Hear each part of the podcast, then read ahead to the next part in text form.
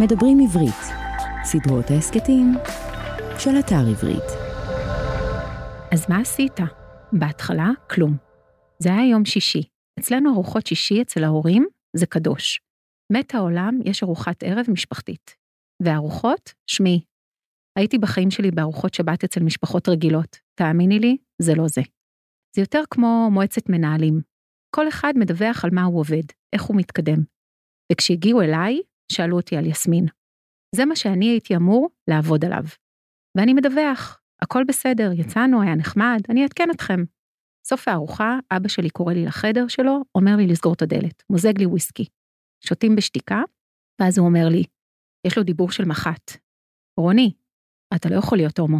זה תחביב לבוהמה, זה לא בשבילך. קדימה, תסגור את העסקה הזאת עם יסמין שכטר, נקנה לכם וילה בסביון. שמעתי אותו והרגשתי את האוזניים שלי נהיות אדומות. הפנים שלי בוערות. מאיפה הוא fucking יודע? אני בקושי ידעתי. בא לי לזרוק את הכוס וויסקי על החלון שלו ולשבור לו את הכיסא על הראש. אבל אמרתי לו, כן המפקד, והלכתי משם. עליתי על האופנוע.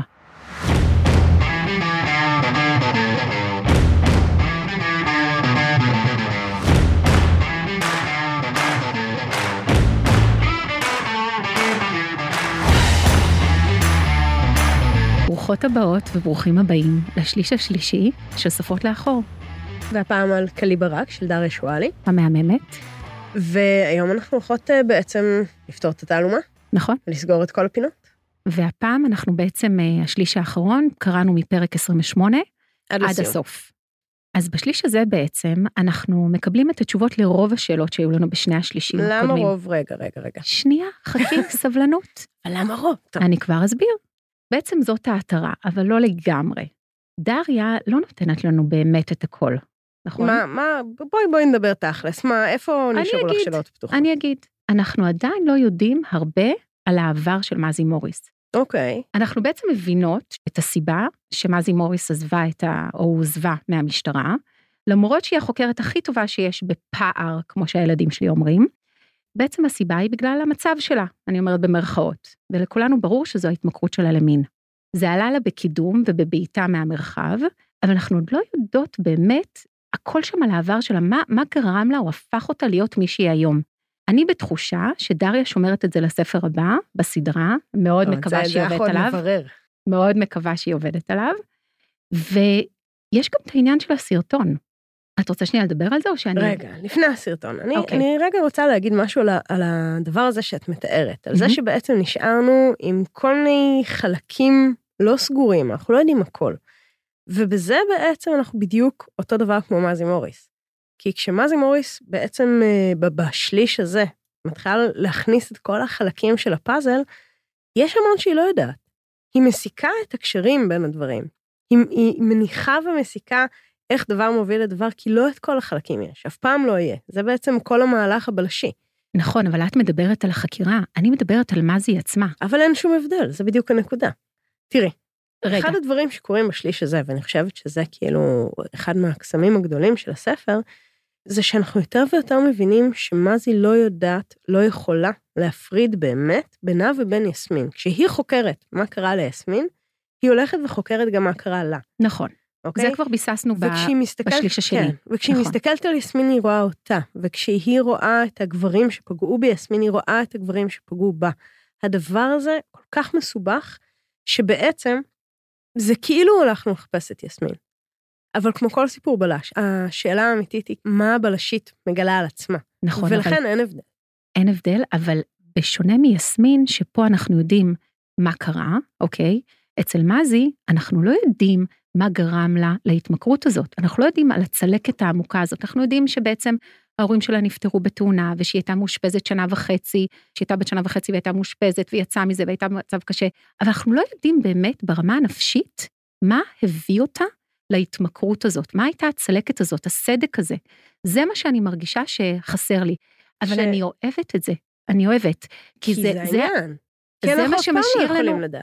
כן ולא, לפעמים את כן יודעת. אבל אני חושבת שיש פה משהו מהמם, כי זה בעצם הקליפהנגר הזה שמשאיר אותך לספר הבא.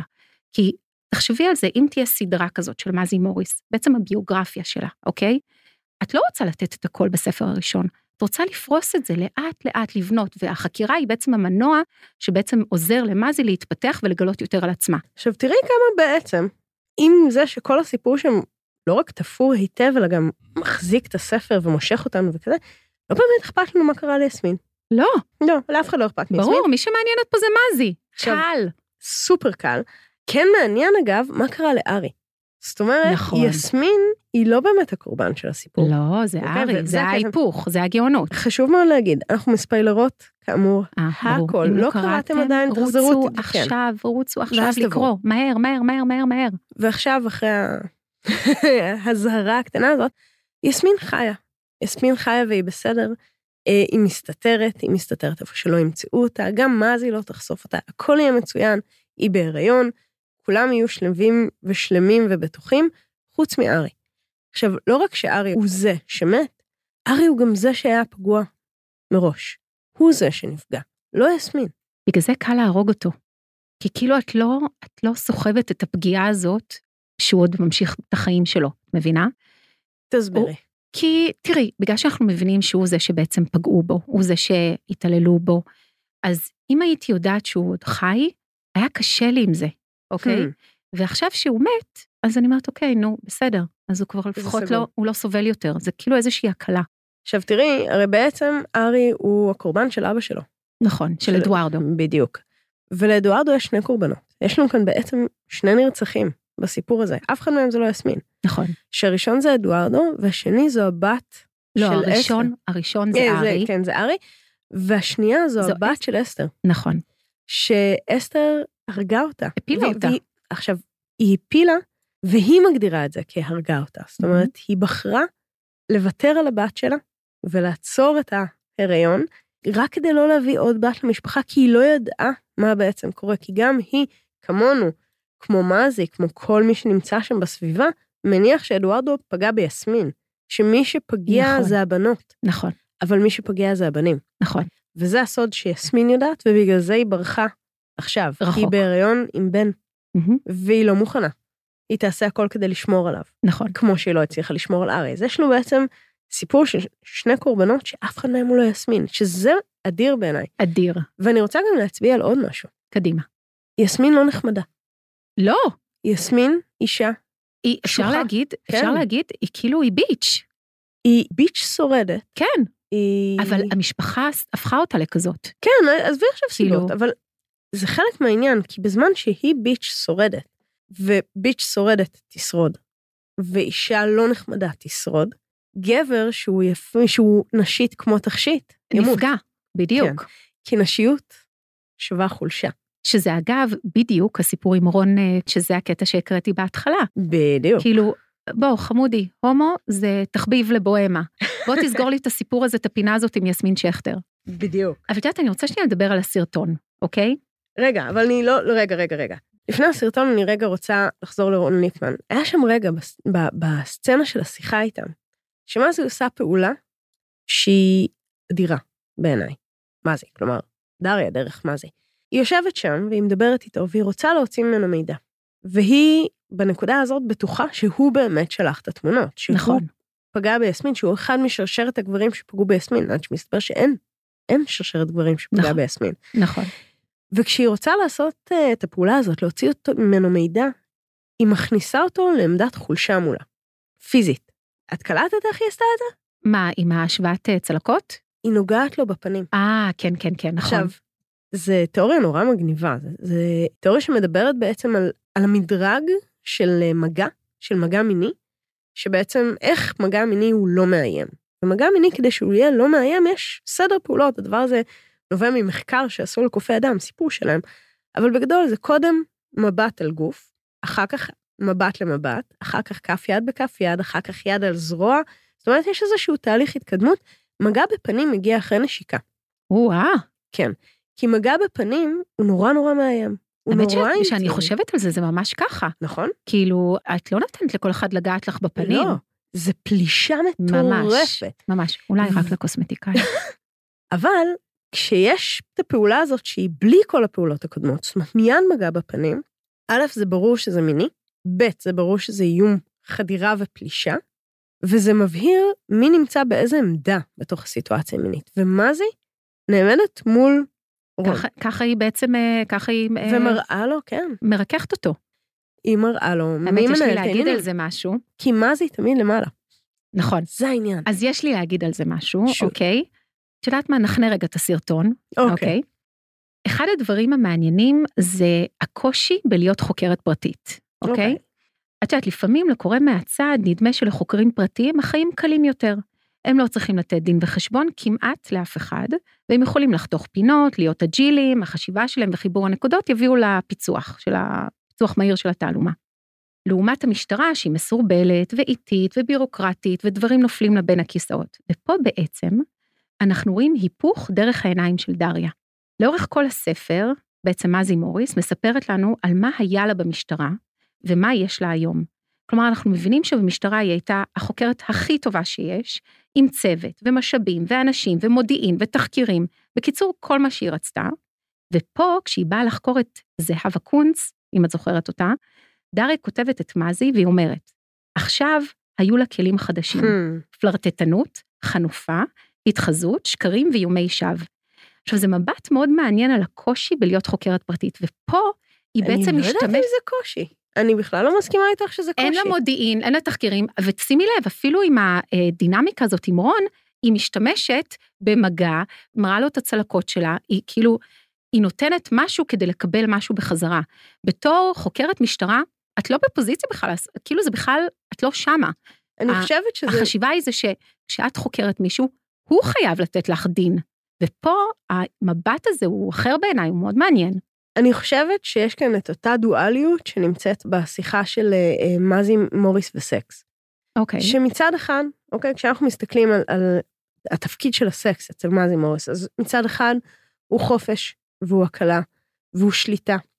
מזי מוריס היא לא זאת שמציעים לה לבוא לחדר האחורי של המורים לנהיגה, היא זאת שתלך לשם ותמצא מורה לנהיגה ותיקח אותו לאן שבא לה. היא מנהלת העניינים, זה טוב לה, זה עוזר לה, זה מקל עליה, זה, זה החופש שלה, אוקיי? היא בוחרת. מצד שני, סקס זה מקום שהיא פוגעת בעצמה. נכון. שהיא... שדיברנו על כן, זה, שזה בסוף המקום בדיוק. שתמיד זה יכשיל אותה. העניין הדואלי הזה, אוקיי? מהמם. וגם כאן זה דואלי, כי, כי מצד אחד את יכולה לבוא ולהגיד, אוקיי, באמת, אין לה את הכלים. כ- כחוקרת פרטית, אין לה את כל מה שהיה לה קודם, והיא נאלצת להשתמש בדברים האלה. ומצד שני, את אומרת, כחוקרת פרטית, היא לא כבולה, כמו שהיא הייתה כחוקרת משטרה, ועכשיו יש לה את החירות האמיתית לעשות את הקסמים שלה, וזה הקסמים שלה. זה הכוח על שלה. בדיוק. זאת נכון. אומרת, זה כל הזמן המשחק הזה של מה חולשה ומה כוח, שאני חושבת שזה משהו שנמצא ממש בבסיס של כל, ה, כל הסיפור הזה של קלי ברק. של מי חזק ומי חלש, ואיפה הפערים האלה נמצאים, והאם אנחנו בטוחים שזה באמת הדיכוטומיה הזאת. את יודעת, אה, בהקשר הזה של ההתמכרות אה, של מזי, אז את יודעת, דיברנו על זה באמת אה, בפרקים הקודמים, אבל אני חושבת שבשליש השלישי, אנחנו מגלים שברגעים קשים ממש, היא גם לא בררנית. כלומר, אני ממש רואה הקבלה בין ההתמכרות למין להתמכרות לסמים. היא גם משתמשת באותו ז'רגון אגב, כן? חייבת מנה, למשל. אם ברגעים מסוימים היא הולכת עם השכן או עם המוסכניק או עם הזגג, שאיתם יש לה כבר איזשהו סוג של יחסים מאוד ברורים, הם קבועים, אז אני יכולה ככה בקלות לצבוע אותם בצבעים של סמים קלים, אם אני עושה את אותה הקבלה, אבל ברגעי מצוקה קשים, אני מדמה למשל את המורה לנהיגה המבוגר השעיר עם הכרס, שהיא הולכת איתו לסיבוב בחורשת הצנחנים, במנת קרק, אוקיי? אגב, בסוף, אני לא יודעת אם את אה, זוכרת, אבל זה ממש הצחיק אותי, הוא נותן לה מגנט עם השם שלו, וכתוב. ככה אם יבוא לך להתמגנט. וזה גאוני בעיניי, זה ממש ככה. אבל את רואה שההתמכרות הזאת היא ממש התמכרות כמו התמכרות לסמים, כמו כל התמכרות אחרת. והיא זאת שבסוף, כמו שאמרנו, קשה לי עם זה. אני למה? לא, אני לא מסכימה איתך. למה? הסוף. נו, כי נו, אני חושבת שזה למה. הרבה יותר מורכב מזה. אני חושבת שלבוא ולקרוא לזה התמכרות, זה לבוא ולהגיד בהכרח, כדאי להיגמל מזה, זה בהכרח מזיק, זה בהכרח פוגע, זה בהכרח לא טוב, אוקיי? ואני אומרת, אני לא יודעת אם הדבר הזה בהכרח צריך להיות משהו שצריך לתקן. אולי לא צריך לתקן, אולי זה חלק. מ- בעולם של ה fiction, חד משמעית לא לתקן, בדיוק, אבל אבל זה העניין. כשאנחנו קוראים לזה התמכרות, מיד אנחנו באים ואומרים, צריך לתקן את זה. ולכן אני אומרת, יש כאן גם וגם, יש כאן כל מיני חלקים. וחלק מה, מהסיבה שזרקו אותה מהמשטרה, זה שלא היה שם את הגוונים האלה. זאת אומרת, מבחינתם, אי אפשר שהיא תתנהג כמו גבר, איך. מה זה אמור להביע? זאת אומרת, אם גבר עושה את זה, ניחא, בסדר, היא אומרת גם. כל הגברים שם ביחידה, all over the place, כולם היו עם כולם, נכון. והם עשו מה שהם רוצים, ולעשו.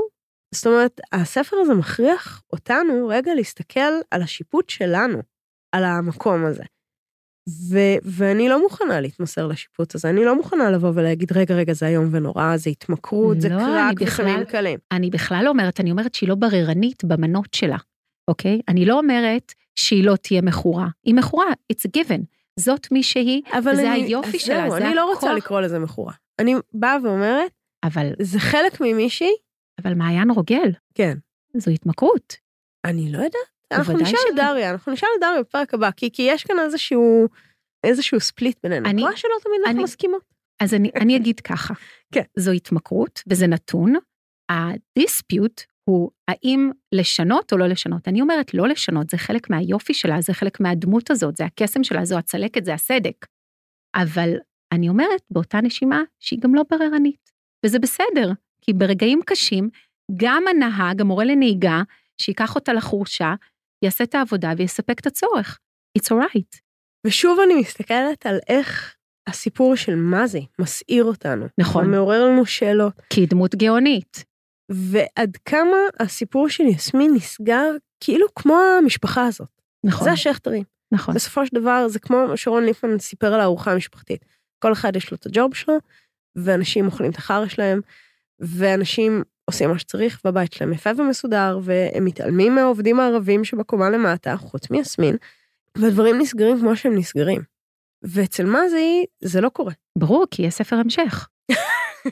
אפשר לדבר רגע על הסרטון? יאללה, בואי, okay. תד... אוקיי. אני רואה, אני רואה שאת מחכה לזה. לא, די, כאילו כבר... אי אפשר, אי אפשר. אי אפשר, אוקיי. קדימה.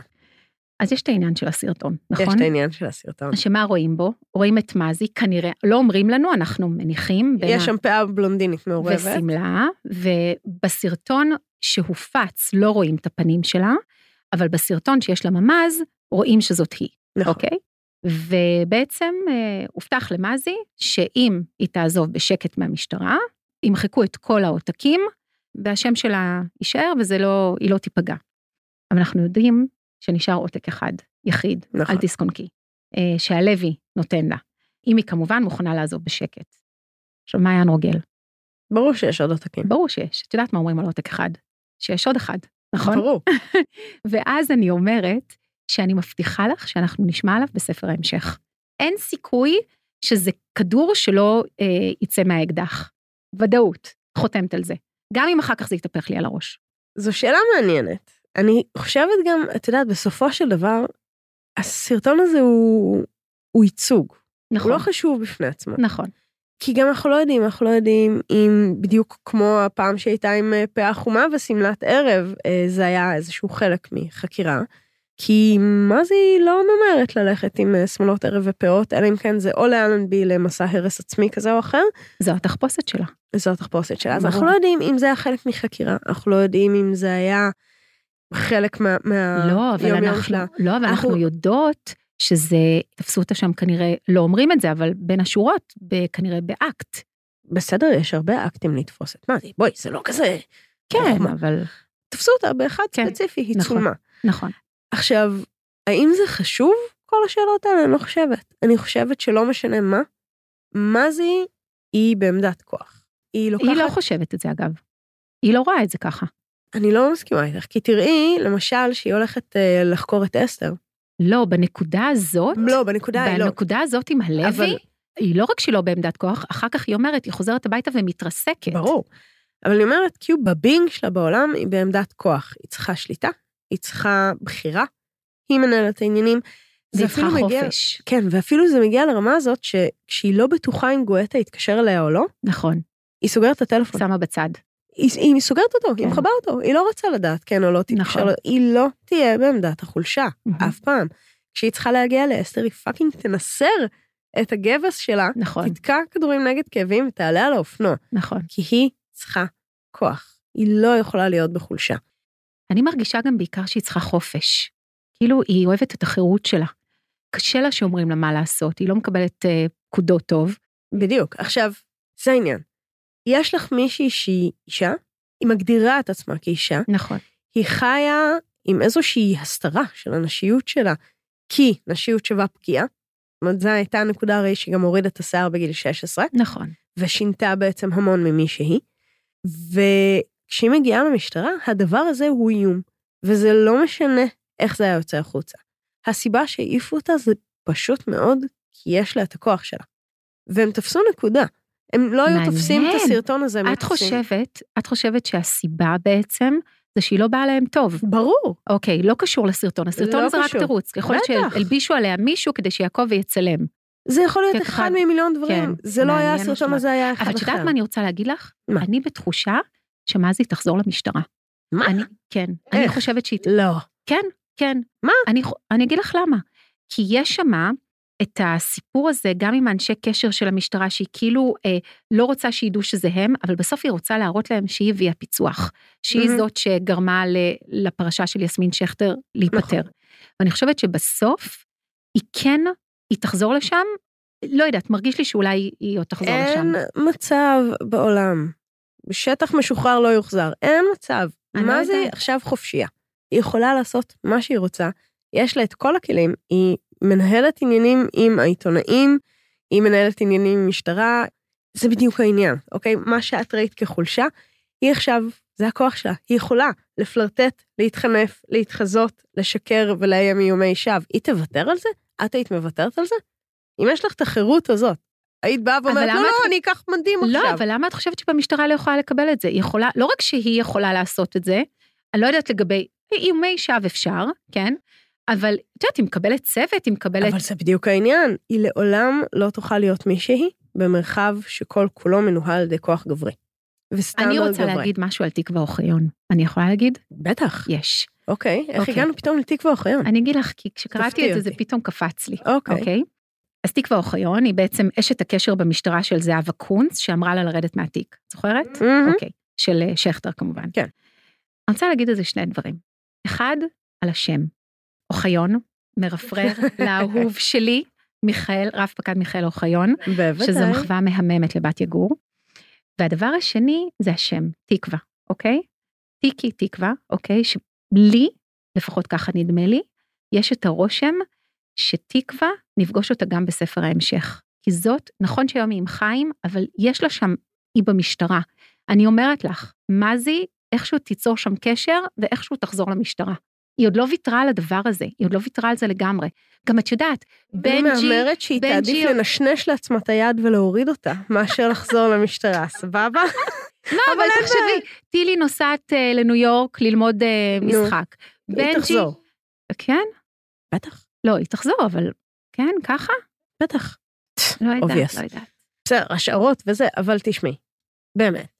זה, היא תחליף את כל מה שיש לה במדים, בבוס, היא לא חייבת ל... בלכתוב היא לא חייבת דוחות? מדים, היא לא חייבת מדים, היא יכולה... לכתוב דוחות, כן, זה חלק קצת מבאס, אבל תראי מה היא מקבלת. היא מקבלת... תלוש שכר, תשמעי, נכון, זה אפור. כרטיס חבר. זה אפור. בואי, בואי, לא, לא, כן, לא, את לא. צודקת, יש בזה... זה- זה פחות זה לא- זה סקסי. לא יכול- פחות סקסי.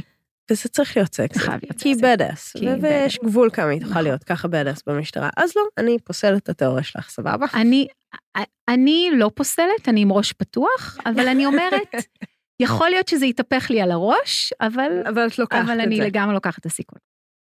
עוד שני דברים שאני רוצה לדבר עליהם. הדבר הראשון, אני רוצה לדבר על זה שלא יכול להיות סיפור בלש בלי גשם.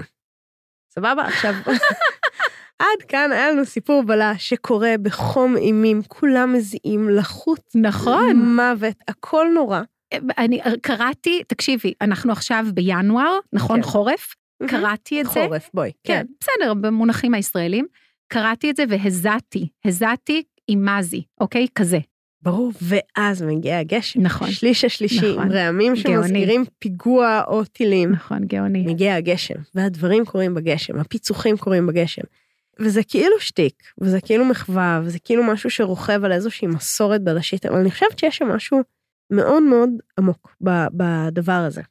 כי זה כמו העניין עם תאורה בסרטי בלש, עם זה שתמיד האור מגיע דרך תריסים. זה תמיד הדבר הזה שבא... ונציאנים. בדיוק. כי זה תמיד הרמז הקטן הזה שבא ואומר, אתם רואים רק חלק. העולם באמת, באמת באמת מטושטש, וזה מתחבר כאילו לכל העניין הזה של מה אנחנו כן או לא יודעים על מאזי מוריס. העולם מטושטש, האמיתות יוצאות בחלקיקים קטנים ו- וזנבות. נכון. אף פעם האמת לא כולה פרוסה בחוץ, וזה אני חושבת מה שבלש אמיתי עושה. הוא בא ואומר לנו, גם כשאתם מצליחים לתפוס זנב זנבות. של אמת, זה כל מה שתמצאו. וזו האמת הגדולה ביותר שהבלשים לא, אבל הוא לוקח את זה רואים. שלב אחד למעלה. הוא לוקח את חלקיקי האמיתות, אוקיי? מחבר את הנקודות ומצליח לראות את מה שהאדם הרגיל לא רואה נכון. ולפצח. אבל תמיד יישאר עוד. תמיד יש עוד טשטוש. ועוד נסתר, וזה המקום שהבלש חי בו. הבלש אז רגע, את אומרת נמצא. שהגשם בא להראות לנו בעצם ש... שאנחנו פוגשים רק חלק מהאמת, שתמיד נפגוש אוקיי. רק חלק אוקיי, מהאמת. אוקיי. כי האמת המלאה, כי אין אור, אין שמש. עכשיו תראי, זה, מעניין. זה, זה כל כך מחובר בעיניי לחוויית הקריאה בכלל, ולחוויית הקריאה של בלש. ההבנה הזאת של, גם כשאנחנו בטוחים שהנה פענחנו, הנה יש בפנינו סיפור שלם שמתחבר ו- והכל יושב והבנו, הבנו את המקור, אנחנו קיבלנו רק חלק.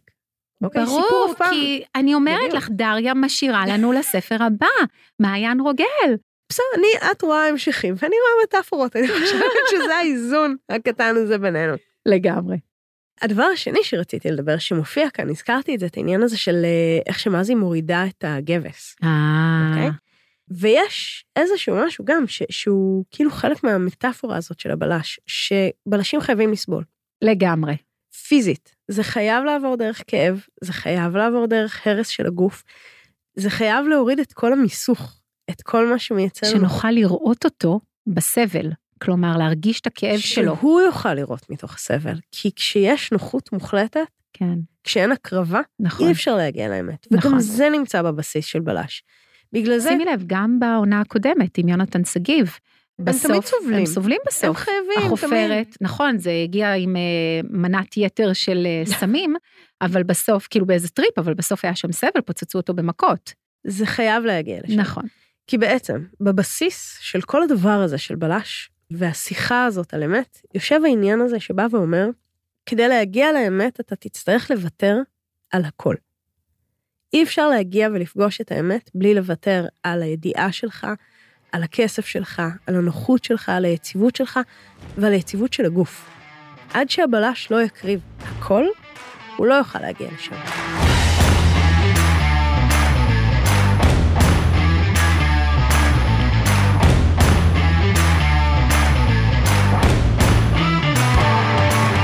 אוקיי, אוקיי. סוגרות אה, ספר יואו, אדיר. איזה ספר איזה אדיר. ספר fun. וכיף, וקולח, וקצבי, ואני מאוד... ומורכב, ואפל, כמו שאני אוהבת אותם. ואיזה דמות זאת מזי מוריס. כאילו, כן, אה? איזה... אני כל כך מתה כבר לראות אותה מתפתחת לספר הבא. אני רוצה לקרוא אותה, ב, את יודעת, ב, בשלבים אחרים בחיים שלה. אני חייבת להגיד שאני מתה לראות מי ישחק אותה, זה נראה כל כך מתבקש. הכי מתבקש על המסך. גם כל העולם רפרנסים, אנחנו פגשנו, בעצם בכל ספר בלש שעד עכשיו קראנו, יש רפרנסים ספרותיים. נכון. כל הבלשים קוראים ספרי בלש, מזי מוריס רואה סרטי בלש. נכון. הקולנוע נמצא כל כך עמוק בתוך הספר הזה שהוא שזור, הוא חייב זה להיות שזור, שם, הוא חייב נכון. להיות המסך. כן, מי צחק אותה? שאלה טובה. וואו. מסקרן. לכו, אם עוד לא קראתם, והרסנו לכם את כל הספר, עדיין, לכו תקראו נהדר. ומעיין רוגל, בפרק הבא, אנחנו, יש לנו פרק ממש חגיגי. דריה מתארחת פה, ונוכל לשאול אותה את כל השאלות, גם את השאלה שאנחנו מסכימות, לא מסכימות עליה, יאללה. לגבי ההתמכרות. נהדר, תודה רבה נילי אסיה, תודה רבה, מעיין רוגל. ותודה לדולב אזולאי, וכמובן, תודה לכם שהאזנתם והייתם איתנו.